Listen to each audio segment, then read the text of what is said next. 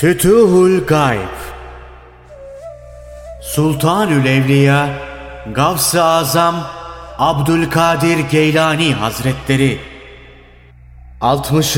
Makale Bidayet ve Nihayet Bidayet belli ve rastgele bir hayattan meşru olana çıkmakla başlar. Emre geçilir. Sonra bu da kalkar. Kader başlar.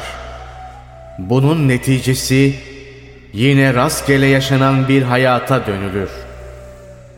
Bunu iyi anlatmak için şu misali vermek yerinde olur. İlk önce bilinen bir hayat başlar. Yani çocukluk alışılmış bir hayat olarak devam eder. 7 yaşına gelince birden değişir. Tahsil çağı başlar. Bir zaman serbest yaşamayı kaybeder. Netice yine eski hayata döner. Serbest yaşar. Fakat bu dönüş eskisine az benzer. Bir takım vazifeler uhdesine tevdi edilir. İşte bir velinin ilk ve son devrine misal. O velinin tekrar bilinen hayata dönmesi lazımdır ve döner. Ama bu arada onun için şart olan kendini bilmektir. Artık ilk devir geçilmiş, son devre ulaşılmıştır. Bu devir son derece nazik bir devir sayılır. Bu yüzden yeme, içme, giyme, evlenme ve daha başka maddi zaruretlerin giderilmesinde dini emirleri tatbik etmesi icap eder. Bütün hareketlerinde Hazreti Peygamber'e sallallahu aleyhi ve sellem uyması gerekir. Çünkü Kur'an-ı Kerim'de şöyle buyuruluyor. Resulün yararınız için getirdiği şeyi alın. Yasak ettiği şeyleri yapmayın. Söyle, eğer Allah'ı seviyorsanız bana uyun. Bunu yaparsanız Allah da sizi sever. Nefsini kurtar. Onun tembelliğini gider. Şahsi ve kötü arzularını kır. İçinde ve dışında Allah'ın birliğinden gayrisi kalmasın. İçin tevhid nuruyla dolsun. Dışın ibadetle bezensin.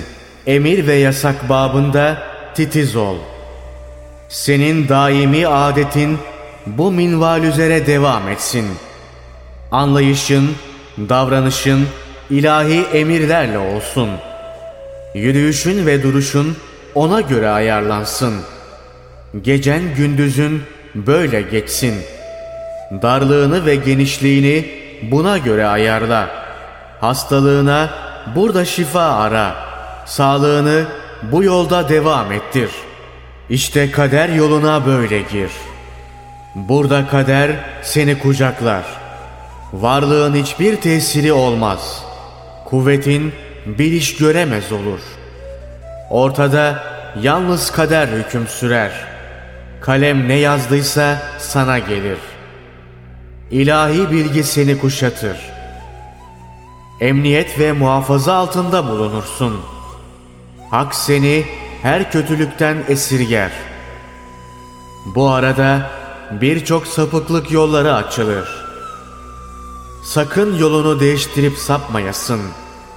Birçok kimseler bu yolda şaşar ama sen şaşma. Zaten ilahi kuvvet seni esirger. Yeter ki ona teslim olmasını bilesin. Allahü Teala Hazretleri şöyle buyurdu. Kur'an'ı biz indirdik. Onun muhafızı biziz.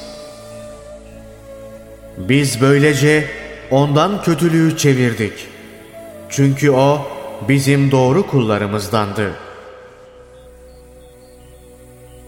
Yolunu şaşırmak istemediğin müddet esirgenirsin. Elinden muayyen bir zaman için bazı kısmetin eksilir. Bu az bir zaman devam eder. Yani nefsini yola getirinceye kadar. Buna alışman lazım. Ey tabiat içinde kalan, ey nefs ve kötülüğün geçiş yollarında duran zavallı, bırak onları. Senin için bunlar bir yüktür. Bunlar senin için yük olmasın. Fenanın eşiğine bu yükle varılmaz. Fenayı buluşun, hakka yaklaşma haliyle başlar. Fenanın kapısına varılmayınca, hakka vusul nice olur. Bırak bu yükleri. Ufak bir hal görünce erdiğini sanma. Dünya varlığını kalbinden çıkar. Çıkar ki o tabiat karanlıkları iman nurunu söndürmesin. Tabiat ölmez. Sen ölünceye kadar o zulmet yok olmaz. Bunu iyi bil. Eğer yok olsa insan melek olur. Tecelliye uyulur. Hikmet kalmaz. Emirler hükümsüz olur. Bekle. Bir zaman böyle gider. Daha sonra her arzun verilir. İşte bunu anlatan şöyle bir hadisi şerif vardır.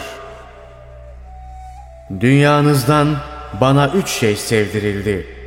Güzel koku, kadın ve gözümün nuru namaz. İşte bir zaman maddi şeyleri bırakıp sonra istemek. Buna istemek denmez. Sevdirildi denir. İşte bir zaman sonra sana da isteklerin verilir. Zamanı gelince bol bol. Bu hal peygamberlerindir. Onlar en çok istidatlılardır. Zaman geçince ilahi rahmet şumulünü gösterir. Her veli halince peygamberleri kendine örnek almalıdır. İşte işin ilki bir garip halle başlar. Sonuysa olgunlukla biter. Her veli kendini emre vermeli. İlahi emirler dışına çıkmamaya gayret etmelidir.''